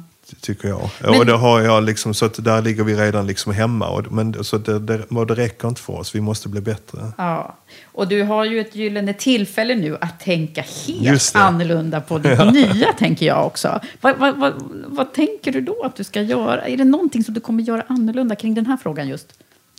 Jo, nej men det är det. Jag, jag, jag tänker, nu har jag ju chansen att, att liksom bygga från grunden eh, och liksom sätta rätt eh, principer för, för hur vi ska rekrytera folk, eh, hur, vilken kultur vi ska ha i bolaget.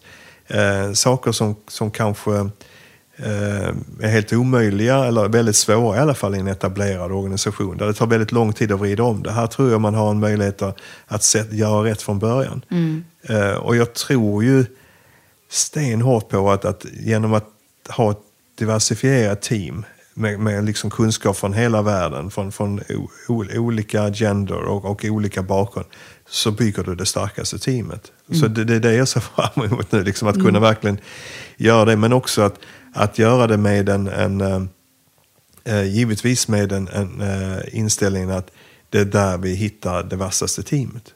Mm. Det är det liksom In- inte bara för att det ska se snyggt ut i, i, i, liksom i en publikation eller på Nej. hemsidan. utan för att jag menar, det är den vassaste kandidaten. För det, det måste jag säga, det känner jag mig väldigt trygg med ändå under mina fem år. Att när det gäller de rekryteringar jag har gjort och de tillsättningar jag har gjort. Även om, om, om liksom, eh, majoriteten av dem har varit eh, kvinnor.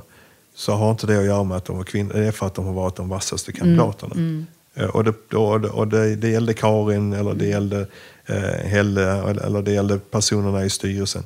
Eh, och det känner jag mig väldigt trygg med, så det vill jag ju fortsätta med. Ja. Men, men, eh, eh, Men nu- kommer du göra något annat med kultur? Ja, jag tror bygget? är ett, en sak är att bygga in liksom hållbarheten från början i allting vi gör. Den, Mm. den möjligheten finns ju som är, det kan ju bli en, liksom en pure sustainable play från början. Och inte bara liksom den gröna sidan utan även den sociala sidan då. Ja. Att, att ta ett större ansvar för det, kunna bygga in det från början. Det, det är väl det, det är en sak. Det andra är väl att se till att bygga ett, ledarskap från början som, som är inkluderande och som liksom är involverande. Ehm, att ehm, ehm, liksom en, en kultur som, som också är attraktiv för eh, liksom alla generationer. Ehm, inte bara för, för att och jag, jag, vill inte, jag vill inte att vi ska, nu ska vi inte komma in för mycket kanske på det, men, men jag, jag vill inte bygga liksom yet another steel company. Nej. Ut, utan den ambitionen vi har med, tillsammans med Harald och Kalle och gänget som är där nu, det, det är liksom att, att vi ska bygga snarare liksom ett, ett techbolag eh, som, som sen har möjlighet att producera olika typer av produkter och tjänster. Men, men det är den känslan vi ska bygga in. Ja.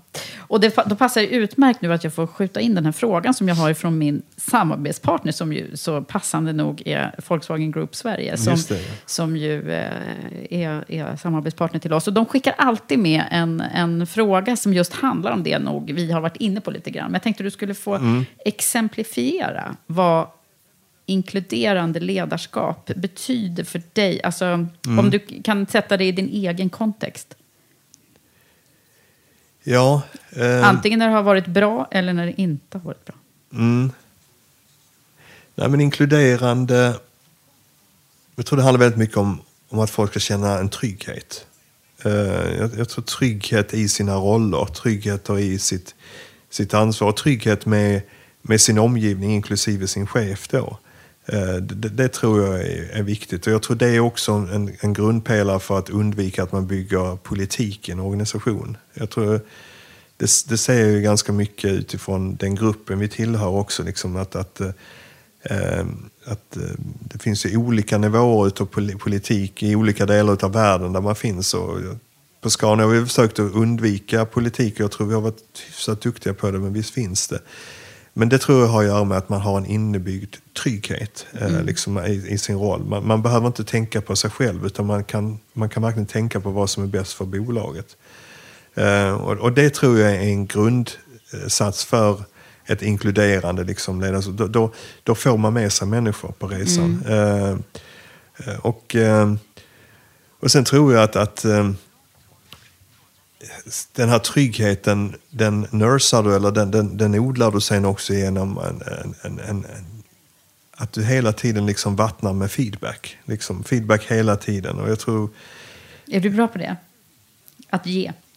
Ja, men jag kan bli bättre. Men jag, men jag försöker verkligen. Eh, och, och, och det är så lätt att man glömmer att ge den positiva feedbacken, att man tar det för givet. Men jag tror det, det, det, det ger också den här tryggheten. Eh, jag tror trygghet är en, en, en, en viktig del i, i, i ledarskapet som, som sen, om den finns, så skapar det mod och det skapar liksom entreprenörskap, det skapar drivkraft till förändring. Eh, det, men, men eh, men då behöver du, liksom, du behöver bygga självförtroendet i individerna och i, i liksom gruppen. Och det tror du gör genom trygghet och, och ständigt ge, ge feedback. Bra flöde av information så att man är öppen och transparent. Eh, liksom så att information inte blir liksom någonting som är, används för att liksom skapa powerplay. Liksom att, att, eh, och, och- det, det, det, det kan jag säga i Scania ibland också, liksom att, att man som chef så vill man hålla inne på information för det skapar liksom till viss del en bas för ledarskapet och så ska det ju inte vara. Utan, utan bra flöde till information. Och sen så ett delegerat liksom, uppdrag så att folk känner att man får köra sin egen kiosk. Eller liksom köra sitt eget eh, business. Då, då tror man, då, då skapar man grunden för, låt oss kalla det inkluderande ledarskap eller, eller, ett involverande.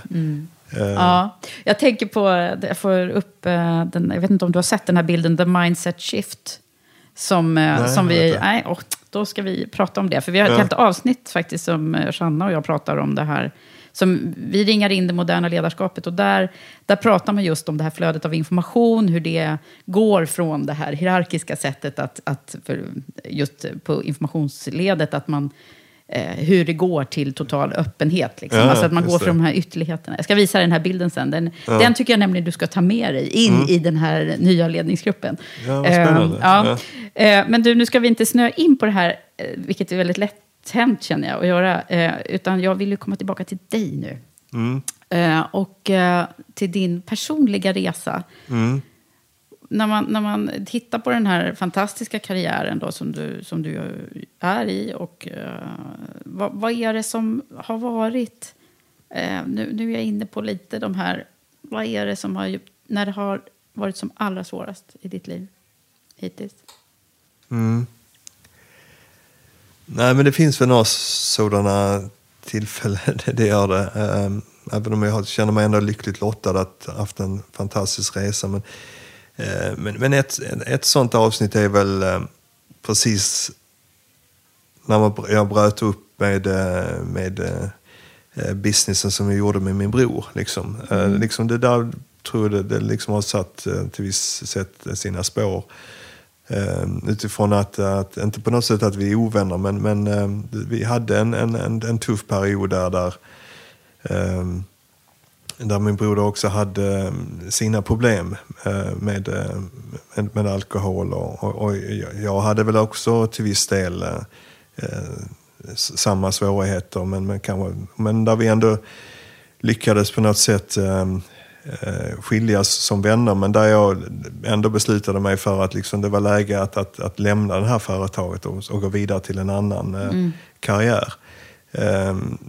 Det, det är väl någonting som, så tror jag skapade till viss del eh, en, eh, ja, det, var, det, var en, det var en tuff tid. Det var en, Ja. en svår period. Det var det liksom. Eh, att, att göra business tillsammans med sin, eh, sin familj, eh, men, också som var så nära.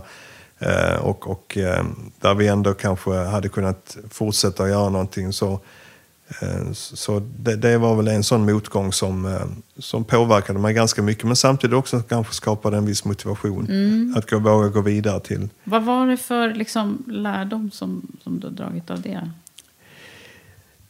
Ja, en sak var väl att eh, våga, eh, våga prata om de här grejerna. Liksom Mm. att inte bara eh, liksom skär- skärma bort dem. Nej, Utan verkligen utan våga sätta prata sig om och det som är svårt. Ja, prata Mm. om det som är svårt. Och, liksom, och, och, och våga lyfta upp den, den diskussionen. Det, det är väl... Eh, för det är lätt att man kanske avskärmar sig från problemen. Men att, att våga prata om det.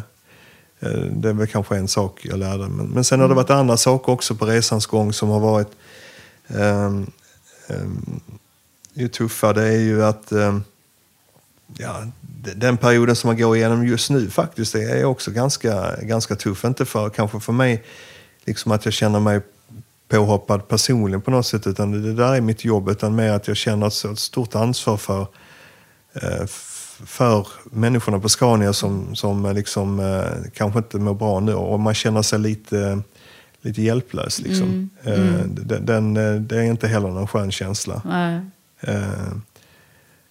Eh, ehm, Hur, jobbar, hur liksom, jobbar du med den själv? För du, för du måste ju liksom också, du är bara människa.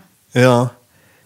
Um, nej men en, en sak som, jag vet inte om du har hört tidigare kanske, men det, en som jag tror är i den här typen av jobb man har, eller oavsett vad man har för ansvar, så tror jag att förmågan att kunna stänga av. Mm. Liksom att, att när det ändå blir liksom fredagkväll, att liksom kunna stänga av den Mm. knappen och liksom ägna sig, ägna sig åt sin familj eller eh, sin fritidssysselsättning eller vad det är. Men, men det, det tror jag är, det är nästan en nödvändighet för att man ska liksom kunna klara av de här jobben. Ja, liksom och den förmågan har du haft. Ja, det tror och jag. har fortfarande. Ja, det tror jag. Ja, det där, det, jag har hört Känner det du förut. igen det, Ja. Ja. jag har hört det förut och jag, jag ser beundransvärt på alla, alla personer som har den förmågan. Att Mm. också, är, hänger det här ihop med att du också... Eh, det här med att, att stanna upp och reflektera i, i, i, i tillvaron. Eh, även när det är liksom vanliga tider, så att säga. Är det något som du, som du vet att du gör? Eller?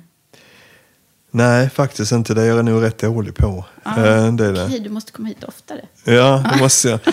Nej, men jag, jag, jag tror det- det- kanske nästan tvärtom. Liksom, I alla fall när jag tänker på om man pratar utifrån karriär, om man Mm. använder det ordet.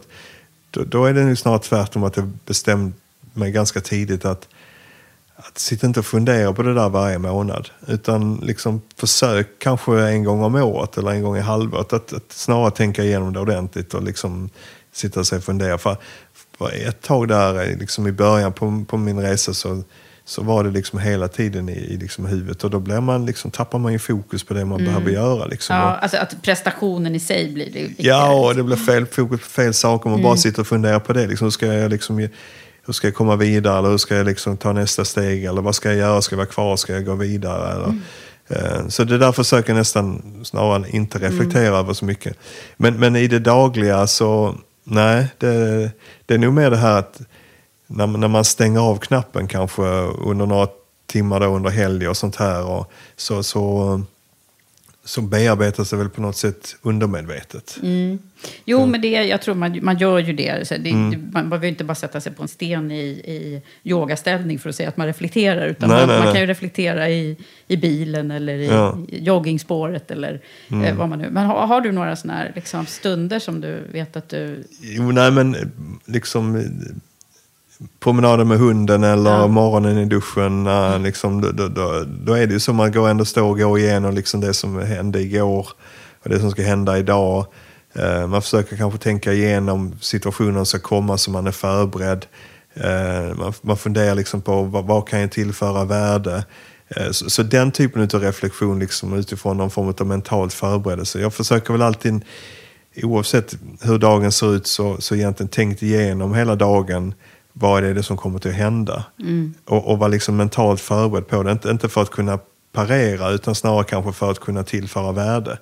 Liksom vad, vad, eh, vad ska jag funda, liksom, vad- kan jag liksom bidra un, under dagen här nu så att man, så att man inte bara kör för schemana ser ju ut annat liksom, det går ju liksom i ett hela Ja, tiden. Man, man ja. Från, från liksom sju till, till sju så är det liksom allting schemalagt minst. Mm. Och, då, och, då, och då, då gäller det att tänka igenom liksom, vad, är det, ja, vad är det man kan liksom bidra under dagen. Ja, precis. Nej, men det, det handlar ju om att hålla ihop som ledare. Och jag tänker, du verkar ju väldigt lugn och stabil och sådär. Och då, är det så? Eh, Eller är det någonting som kan få dig på fall? Nej, men jag kan, bli, jag kan också bli förbannad och då blir jag ofta besviken på mig själv eh, efteråt. Så, Alltså, lite ja. skämmig sådär, skäms lite sådär. Men, Ja. nej, men jag kan bli frustrerad om, om det är liksom eh, orättvisa eh, eller, eller det är liksom att eh, Ja, framförallt kanske orättvisa gör, men, men eh, eh, Det det nej, men annars dig. försöker jag hålla Mm. mig, hålla mig lugn. Men, men, nej, men visst, jag, jag kan uh, brusa upp och bli eh, riktigt, uh, riktigt arg Så det är också. inte bara den här lugna och... eh, Nej, nej, det, det, det är det inte. Nej, okej. Men, men eh, Mm. Du Henrik, jag tänker så här, vi ska börja summera nu, men vad, vad, eh, när du ska skicka med saker till, eh, till de som lyssnar på det här, utifrån dina, dina lärdomar och det du har fått med dig genom, genom din resa, vad är det som, som du tycker är viktigast att, att skicka med? Nej, men jag, jag tror som ledare, jag tror det är...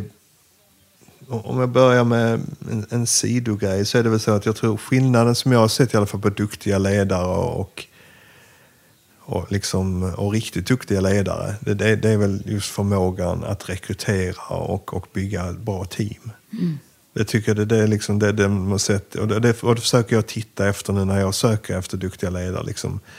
Man hittar dem, men, men sen också verkligen borra i liksom, hur duktiga kommer den här personen på att vara på att bygga team. Eh, liksom att, att våga omge sig med människor som inte är lika en själv. Eh, ut- utan verkligen bygga diversifierade team. Och, och, och lyckas attrahera och dra till sig de där personerna som man ibland undrar, men hur i all sin dar gick det till? Hur kunde de få den personen att komma dit? Mm. Det där var verkligen... eh, Så det där tror jag att, att, att, eh, eh, att man ska jobba med som ledare. Liksom. Hur kan du bli duktig på att bygga team och verkligen liksom, ja, briljera i den rollen? Sen, tror jag också att, att, att, eh, att ledarskapet ofta brister i, eh, men där tycker jag det svenska ledarskapet ändå kommer igen väl, i att, att man kan inte lyssna tillräckligt mycket. Liksom att, att det måste vara ett lyssnande ledarskap. Att, att man behöver inte som, som, som chef och ledare vara den som hela tiden pratar, eller hela tiden den som styr, utan, utan försöka jobba genom andra. Mm. Eh, och det är lättare sagt än gjort, men, men, men det tror jag bygger väldigt mycket på att man vågar lyssna. Eh, och att man inte hela tiden behöver göra sin egen röst hörd. Ehm, och sen är det tillbaka till det vi pratade om tidigare, att bygga en trygghet. Liksom så folk känner sig trygga, då tror jag att man, man presterar. Ehm, jag, vet jag, jag har ju ofta gjort en liknelse kring ledarskapet och försökt predika det här själv också, att man som ledare ska försöka vara eh, som en kärpa. Mm. Alltså mm. de här kärparna som, som går och bär mm. grejerna upp på Mount Everest. Liksom mm. att, att, eh, att du, och det jag tänker på då det är liksom att du, ehm, du är den som ofta går först då. Eh, du, du, du bär det, ofta det tyngsta lasset.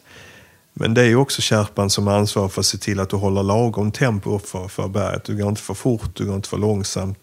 Eh, du ska undvika faror. Ehm, du ska liksom känna av när det är dags att vi stannar, men också när det är dags att vi startar igen för att liksom hålla tidsplan. Ehm, så att ehm, jag tycker att ledarskap där man ser sig själv som en kärpa, tycker mm. jag är en bra förebild. Mm, liksom, bra bild, bildmässigt, mm. liksom att man... Så, eh, men annars om man ska skicka med någonting på, på, på vägen så är det väl att, att jag tror är man på, i sin karriär så, så, så, tror jag att, att eh, det bästa tipset jag brukar ge till våra traineer också som kommer in, det är liksom att, att hitta de duktiga cheferna. Mm. Hitta de bra ledarna. Mm. Liksom, och, och, ta rygg på dem. Mm. Eh, och på något sätt, eh, för de är de som kommer att liksom kunna se din talang, se, se din, eh, din förmåga och, och ta tillvara på den och accelerera den. Så, så hitta de hitta de ledarna som har den förmågan. Um, och, det är inte alltid så lätt om du kommer utifrån rakt in i en organisation. Men, mm. men har du varit ett tag i, i en organisation så, så, så, vet man vilka Var det de så är. du gjorde lite grann? Sökte dig till de som du såg upp till och um, som var bra? Ehm, ja, till, till, viss, till viss del var det väl så under, under resan. Uh, det var det. Att, att, uh, men, men också eh, tycker jag att det har varit, jag har sett att det har varit framgångsrikt recept för, för andra personer. Mm. Eh, det har det. Som, eh, så att, eh, det är väl ett, ett råd att ge. Ja. Det är det. Jättefint. Du, eh, avslutningsvis, har du något livsmotto? Ja. Eh, Jaha, nu ler du. ja, det gör jag. Nej, men det är väl lite patetiskt det kanske. Men, eh, nej, men något, något, något eh, nu i den här resan som jag, precis nu när jag, som vi pratade om tidigare, mm. kanske mellan två olika uppdrag och liksom gör ändå ett ganska stort steg i mitt liv att lämna en, en trygg ja. värld efter 23 mm. år och hoppa på någonting helt nytt. Mm. Så, så, så har jag ofta fått höra det här med att personer kommer fram till mig och säger det där var modigt Henrik. Mm. Det, där var liksom, det där var modigt. Men som jag sa till er tidigare, men samtidigt undertonen märker man liksom skillnaden mellan modigt och dumdristigt. Den är liksom den, den, den supersmal. Uh, men uh, nej, men no guts, no glory. No guts, no glory. Okay. Ja, tycker jag väl liksom. Uh, och, och, och, det jag tänker då kanske det också, det är väl att, att just det här med legacyn. Legacyn för mig är viktigt. Liksom. Att, mm. att, det tänker jag mycket på. Vad är det liksom jag vill lämna efter mig? Mm. Så, som gör att man kan Eh, man kan ändå sitta där med en varm, god känsla på den där, den där bänken på, mm. på bryggan liksom, oh. om, om 15-20 år. Så att, eh. Tack snälla Henrik. Nu har du lämnat efter dig ett fint samtal. Tack så mycket. Tack. Hoppas att du gillade det här avsnittet. Stort tack till dig som har lyssnat på mig och min gäst Henrik Henriksson. Du som gillar det vi gör i Karriärpodden och Women for Leaders, du följer väl oss i alla kanaler och prenumererar på podden. Och vill du stötta oss så får du gärna gå in och stjärnmarkera och skriva en kort kommentar om varför du gillar den här podden i iTunes. Jag vill också slå ett extra slag för EQ Executive Search. Searchbolaget som rekryterar moderna ledare till ledningsgrupper och styrelser. Med ledorden EQ och Equality. Gå in och läs mer om oss på eqexecutivesearch.com. Det var allt från Karriärpodden den här gången. Jag heter Eva Ekedal och vi hörs väl snart igen och då är det förhoppningsvis ännu mera vår ute.